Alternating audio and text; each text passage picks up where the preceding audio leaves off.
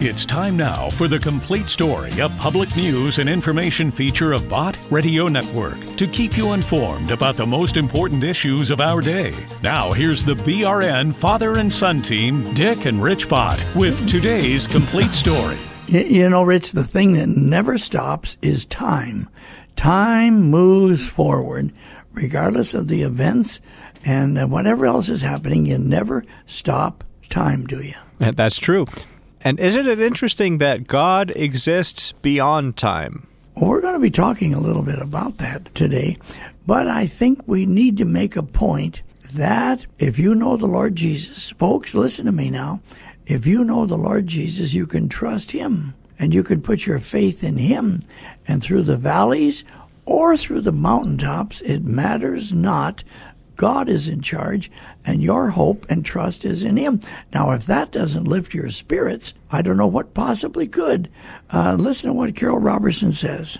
In my life, I've been blessed, and honestly, I must confess, I have so much more than I deserve.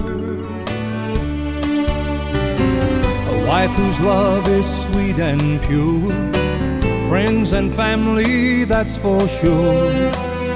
Most of all, Jesus in my heart. I'm a happy man. I'm a happy man. Jesus is the reason why I can smile and say, I'm a happy man I'm born again. Born again. I have everything I need, and it's not hard for me to be a happy man.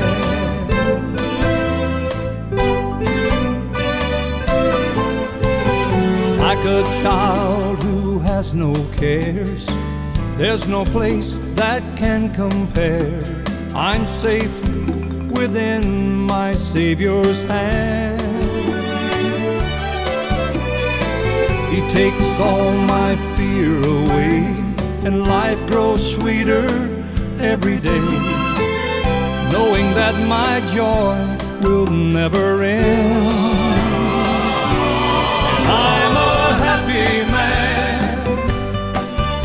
I'm a happy man. Is the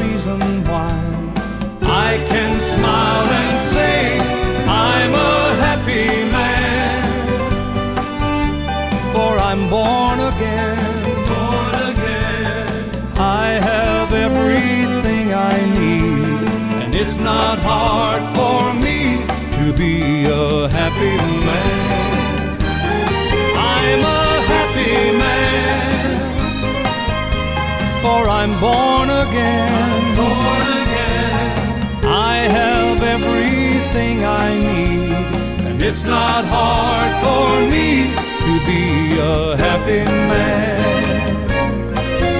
I'm a happy man. I'm a happy man. well, you see, folks, now it goes beyond that, doesn't it? Because the Lord said, if you really love me and let me be the leader of your life, uh, then love each other. Love each other as yourself. That's the big problem we have, isn't it, Rich? That's true. You think of the racial problems in the past and history and everything else. If you just read the Bible and believe it, in spite of the culture, in spite of the circumstances around you, that's the commandment to love others as yourself to show, of course, if you really love me. That's what the Lord said. Now, David Barton and the wall builders. Rich, do you remember when the wall builders first started? David Barton first started to surface and everything. That's years ago, isn't it? Many, many years ago. He came to our attention, and we've loved him ever since. And we started carrying his radio material immediately. Mm-hmm. That's a long time ago. David right. and his wife is his wife's name Cheryl, I think. Yes. And now they have a son who's grown and on the broadcast. But David Barton is a Christian, first of all, and a really gifted historian. He has a knack for history accurate history in the same way that some people have a knack for music or art or inventiveness or any other thing. That was David Barton's gift. Now, he has said a few words I'm going to use here on the broadcast about the Bible. And he, he says the Bible speaks to every issue of life. Listen, folks, lots of times preachers will say, I don't talk about that because that's political. Well, let me tell you, that's really baloney because all of life, the Bible instructs us. And we just get off the track when we forget that. Now, here's what David Barton said about the Bible speaking to the issues of life. You know, we're told in 1 Thessalonians that you can believe a lie and be damned. In other words, if you believe bad Boy, information, you'll get the result of it. And uh, Empire State Building. I can believe a lie that if I jump off, I will go up rather than down. I will die when I hit the ground. So if you believe the wrong stuff and you implement it, you're going to get wrong results. And what's happened is the church has redefined itself generally over the last 40 to 50 years. And what it, uh, l- let me see if I can put it this way. Let me, let's start the church, then we'll go to millennials. If you take right now in America, there are 384,000 churches and senior pastors in America. So 384,000. So if you take that church list, working with the national pollster, calling five to 600 churches every day for months, ask them six simple questions. Question one Is the Bible accurate in its teachings? Question two Did Jesus live a sinless life? Question three Does God get involved in the world today? If you pray, will He answer prayer? Eh, question four Can you earn your way to heaven? Or is it a gift of grace? So, six simple questions, really, really simple. 72% of pastors said they did not agree with those six simple questions. So, you have 72% of pastors say, I don't agree with the basic teachings of the Bible. I don't, I don't think it's right.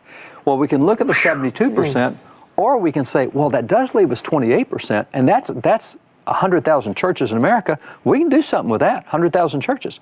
So then we take those 100,000, we call them theologically conservative. They believe the Bible. We then get into that group and say, okay, you guys, do you, do you believe the Bible? And again, polling five to 600 every day. Do you believe the Bible addresses every issue of life? And yes, and and so give them 14 categories. Does the Bible address education? Does it address sexuality and marriage? Does it address immigration? Does it address life, etc.? And between 91, depending on the 14 categories, between 91 and 97 percent of those pastors said, yes, the Bible does deal with economics and debt and whatever. Great. Next question. Have you talked about any of those issues or will you talk about any of those issues? 90% said, no, we will never talk about those No, it's issues. political. They're political issues. Mm-hmm. No, no, no. You just said they're in the Bible. Yeah, but if they're in the news, that makes them political. So what we're doing is saying anything that's in the news that has relevancy, we're not going to talk about. That's terrible. Why would a millennial want to go to a church where you won't talk about anything that's relevant? Yeah. Because the, I mean, they live in a very relevant. world. So at this point, here's the here's the mind-blowing stat. At this point, only 2.8 percent of churches address issues that are in the news that the Bible also addresses. So 2.8 percent of churches. Now that's a real problem for a healthy America. Folks, were you listening to that? You see, the responsibility comes to the church. The church was given by God to help the people. Uh, the first creation of God was the family. The church was second to help the people. And third was civil government. Anyway, uh, that really that really hit me.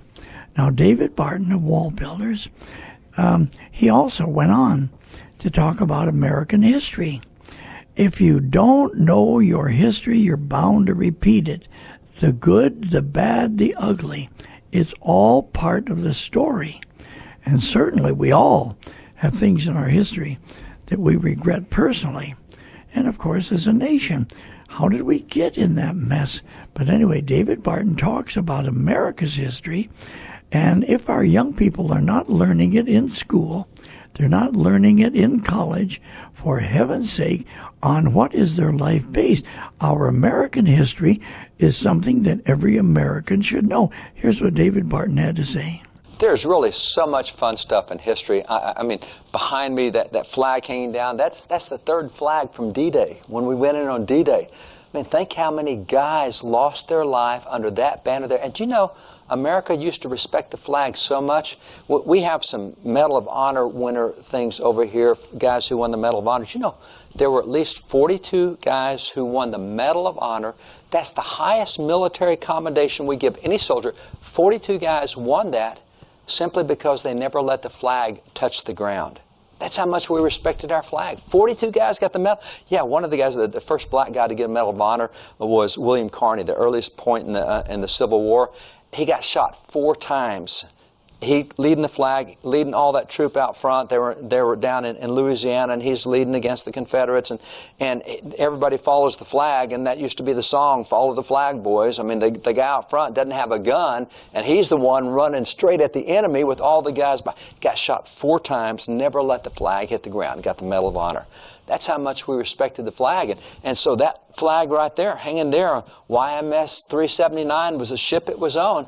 I mean, the guys who did so much for that flag, and today we just don't think it's a big deal, and we're not going to respect it. And, and we're no, that goes back to a Supreme Court decision back in the 70s where the U.S. Supreme Court said, oh, it, it's okay to burn the flag. It doesn't mean that much. We have free speech. No, no. Free speech says you can burn the flag actually burning the flag, that's not free speech. That's behavior, and we've always regulated behavior. That's what every civil law does. If you want to talk about burning the flag, talk about it, but actually doing it, now we don't have any respect for the flag or the country or what it stands for, and that's really kind of unfortunate because it's hard to stay a nation when you don't have something to unify around, and, and, and we used to know exactly what that was. As a matter of fact, it was a church music director and choir leader who designed that flag. So it was not a secular deal like we think of today, but, you know, talking about that Supreme Court decision.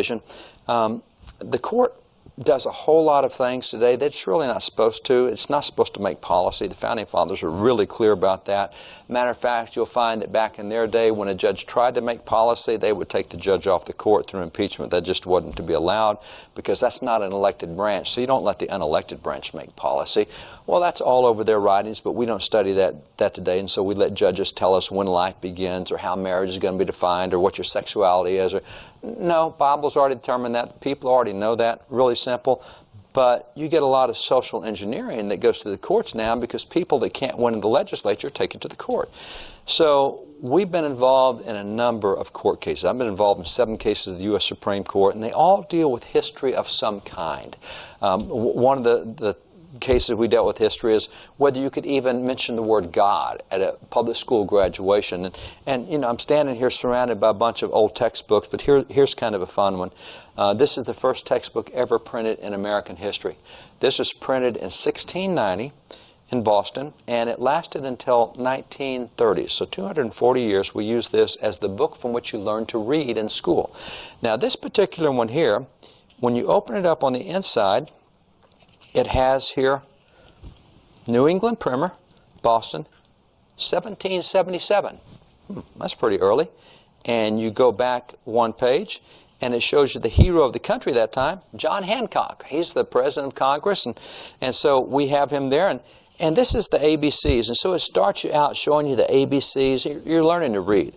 Letters, the alphabet, and then it puts letters together to make syllables. And then it has what's called words of one syllable, and great letters, and easy syllables, and words of two syllables, and words of three syllables. And then you get to a rhyming alphabet. This little part right now, remember, this is what we did in public schools for 240 years.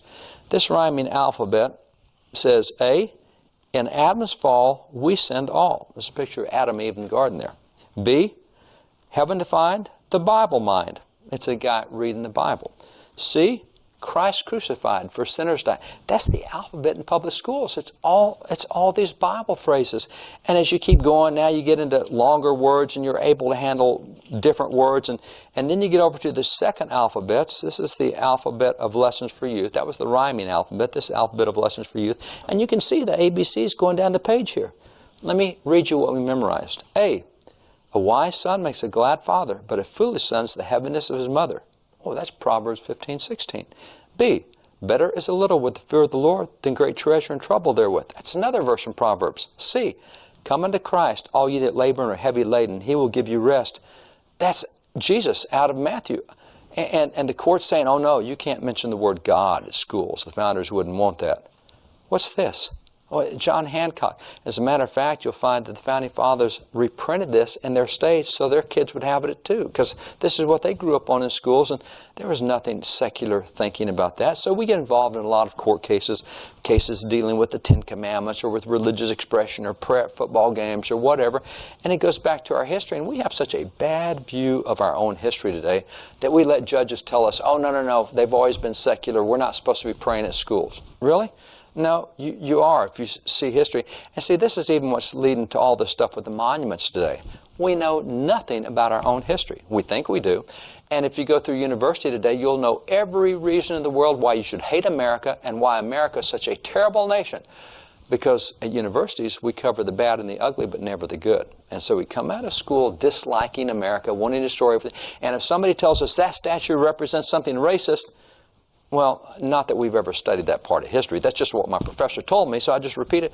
And the problem is, even if it does represent something racist, you know, it's an interesting thing. If you go through Israel today, you have all these great kings in Israel's history, and you've got bad kings as well. And if you go into Israel, not only do they have monuments to King David, and not only do they have David's palace there in the Old Jerusalem, they also have a monument to Absalom. And they have streets named after King Ahab. Are you kidding me? But you see, they know their history well enough to say, you know what? That's a really bad guy. Don't be like him. Be like, be like David.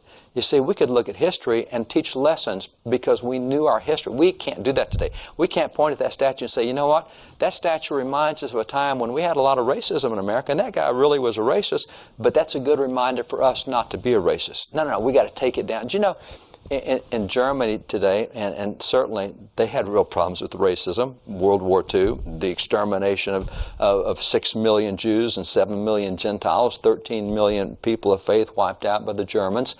Um, they still have concentration camps set up there. They didn't tear them down. They still have Hitler's bunker. They didn't tear it down. They still have all sorts of SS headquarters and Gestapo place they use that to teach because you can learn from history. You can learn from the good and the bad and the ugly. And Germany has about that much toleration for neo Nazis today. Why? Because they know their history. See, in America, we don't know our history. We just respond to platitudes and respond to sound bites. We elect our presidents on one and two word phrases. You know, they're dealing with how many issues, but we elect them on really simple. And, and, and that's the unfortunate part is we don't know. Our, it's a great example. Thomas Jefferson, they're wanting to tear down statues of Thomas Jefferson because he owned slaves. He sure did. And he's one of the loudest voices in American history about ending slavery. Now, we'll never hear that today. There's a reason that for two centuries, black civil rights leaders praised Thomas Jefferson for all he did to try to end slavery. All we hear today is he owned slaves. He sure did. But the state of Virginia by his state law in Virginia, not his state law, the state law in the state where he lived, he was not allowed to free his own slaves. So he worked in slavery everywhere. He introduced laws to end slavery in Virginia, couldn't get them passed. He introduced the national anti slavery law in 1784 it failed by one vote. We came within one vote of ending slavery in 1784. And Jefferson wrote, Oh, that God would have changed one heart. He wanted slavery ended in the whole. He worked to end slavery in other nations across the world. You'll never hear that about Thomas Jefferson today. You'll never hear that black civil rights leaders praised him for all he did to try to end racism and slavery. All we get today is Jefferson owned slaves, therefore he's a really bad guy. You know how ridiculous that is, is what if, what if people 50 years from now say, you know, that woman, Abby Johnson, or, or all these others had, abortions, therefore they were pro abortion? No. There's a whole lot of people that lead the pro life movement now that once had abortions. And we don't say that they're, they're anti life because they once had an abortion, because God forgives that, takes care of it. If you ask forgiveness, He does. And you've got so many former abortion clinic owners that now lead pro-life movement today. But 50 years from now, the way we teach history today, we're going to think that anybody that ever had an abortion hated life and, and hated protecting unborn kids, even those that fought. And that's, that's the way it is with Thomas Jefferson. So there's so much fun history all around us. That's the kind of things we get involved with. We also have leadership training sessions, and, you know, because kids really don't get much of this today. Um, in the summer times, for two weeks at a whack, we bring in up to 50 college kids from 18 to 25. We know what their professors teach them, and, and, we know all the negative stuff. And we bring them in and we let them see all the stuff and handle it for themselves. It's, it's amazing the change that happens because we show them seven questions that they can use to go back and confront their pre- professors and get the professors pointed in the right direction. It is so much fun to see kids in this generation not being picked off by education, but rather starting to change education in the right direction. So we do a lot in the summer with that. We also do training sessions for history and social studies teachers because, again, when you come in and get to handle this stuff, it's, complete, it's completely different from what you're told in the textbook. So they get to see that. Now they teach a whole bunch of kids about that, and that helps turn the nation around. We also do pastors' conferences in Washington, D.C. Um, we take pastors there to the U.S. Capitol. We take them on a spiritual heritage tour of the U.S. Capitol. Most folks don't have a clue that walking through the Capitol, you're walking through what used to be the largest church in America, the U.S. Capitol. Starts back in December of 1800 when Thomas Jefferson is the President of the Senate, Theodore Sedgwick is the Speaker of the House, and they said, We have the brand new Capitol. Let's use the biggest room in the Capitol for church every Sunday and they set up a church service every Sunday in the Capitol. And by the time you get to 1860s, it's the largest church in America. Really? The one at the Capitol? Yeah. That's where the presidents went to church. That's where the senators went to church. That's where the congressmen went to church. And Thomas Jefferson helped set that. I thought Jefferson wanted separation church and state. No, Jefferson said separation church and state means the government can't stop a religious activity, which is why it's fine to have church inside the U.S. Capitol. And by the way, most people don't know that church service has been resurrected. It now goes on every week at the U.S. Capitol. There's church back in the Capitol again. And so we take pastors to D.C. and let them see this stuff where it actually happened. And, that's an old building there. And we can show them where John Adams stood and where Thomas Jefferson was. And, and here's where Jefferson was when, when the first woman preached a sermon to Congress, Dorothy Ripley in 1806. Pretty cool uh, discussion that happened there with Jefferson and Dorothy Ripley nobody gets that kind of history. So we do pastors' conferences in D.C. Uh, we bring in 12 to 15 senators and U.S. congressmen who are strong believers, who have a biblical worldview, who do the right thing for God. Let the pastors share from them. We never hear about those guys on the news, but there's a lot of good guys in D.C. We also have several hundred state legislators across the nation, and once a year we bring them together for a pro-family legislators conference. And what we do is we look We'll, we'll monitor up to 100,000 bills every year, every session. And we'll try to determine the 12 to 15 big things that these guys are going to be facing in the next year. We'll get them together and we'll give them a historical look at it, a biblical look at it. Uh, we'll, we'll give them a statistical look at it and try to equip them with what they need to go back in their states and move that the right direction. And it really works well. I mean, just the start of this year, um, these guys went after protecting religious liberty. We had more than 40 bills passed in the state legislatures. The previous high before this year was only two bills in a state legislature passed. Now we've got over 40. So these guys really do a good job of going back. And again, this is not stuff you hear on the news, but this is the kind of stuff that we do at Wall Builders is we take this stuff and go out and shape the culture and affect things because it's really taking us back to who we used to be. It's taking us back to when America really was significant. Uh, it's taking us back to a biblical worldview. And it's helping Christians understand that God's a whole lot bigger than the inside of the four walls of our church every Sunday morning. He does a whole lot of stuff outside the church we're just not aware of. Rich, what do you think of that? Oh, isn't that wonderful? That's why we love David Barton and the Ministry of Wall Builders, which we have on the air every day here at Bott Radio Network. Now, listen, walk us through some listener comments that we've gotten this past oh, week. Oh, good, good, good. First of all, the listener comment number, the number is 1 800 345 2621. 1 800 345 2621. We'd love to hear from you if you'll just call that number like Renita from Memphis did. My name is Renita, and I'm from Memphis, Tennessee. I've listened to Bott Radio for going on six years now. My mother introduced me to it, and my favorite speaker is Adrian Rogers. Since I've been listening to Bott Radio, my life has inspired so much in the ministry. Thank you. Uh-uh. Oh, dear Anita, you know, I learned a lot from Adrian Rogers also. He was my dear friend. Yes. As he was so many others. What's next, Rich? Hey, Dad, what, what was Grandma's first name, your mother? Edith. Well, here's an Edith from Fort Wayne, Indiana. Okay. This is Edith from Fort Wayne, Indiana. We have been listeners since you basically opened up. It's a tremendous Bible programs you have and Bible preachers. I don't watch TV. I listen to radio, okay? God bless you all. Oh, I love that. What's next? And Rich? here's another man. We don't know where he's from. Just want to let you know I appreciate all you guys do. You're letting the Lord work through you, and that's awesome. I thank you just for giving me the opportunity to be able to, to hear some more of the Word every day. God bless you. Have a good day. Uh, now, do we have any and- from from Nebraska? Well, yeah, yeah, Dad. Here is a lady from Nebraska who says BRN is like family. Ah. Hi, I'm calling from Table Rock, Nebraska, and Bott Radio is my family, my support. Richard and Dick Bott, I just love, love, love listening to them and the music they play. And I've been listening to Bott Radio for, oh my, close to 30 years. My heart is just so overflowed with deepest gratitude. What a ministry. God be with you all. Special, special blessings. Uh, dear lady, dear lady, uh, that really w- touches my heart. Rich, do you remember when we put the radio station in Fort Wayne uh, for the first time so many years ago? Right. That was about 1980. And you know what, dear lady? We think of you as part of our family too, the Bott Radio Network family. Everybody doesn't listen. We know that. Right. And, and Everybody doesn't love the Lord. I wish they did. And now we have radio stations all across Nebraska where she's Yeah. from. All right. Well, God bless you.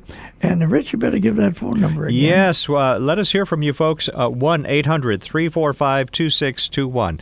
800 345 2621. Yeah, and we have enjoyed uh, David Barton talking about America's history. We need to know it, we need to understand it, or we're bound to repeat it, and a lot of it we don't want to repeat, do we? This is Dick Bott with his chapter, The Complete Story, as a public service, and I'll see you later.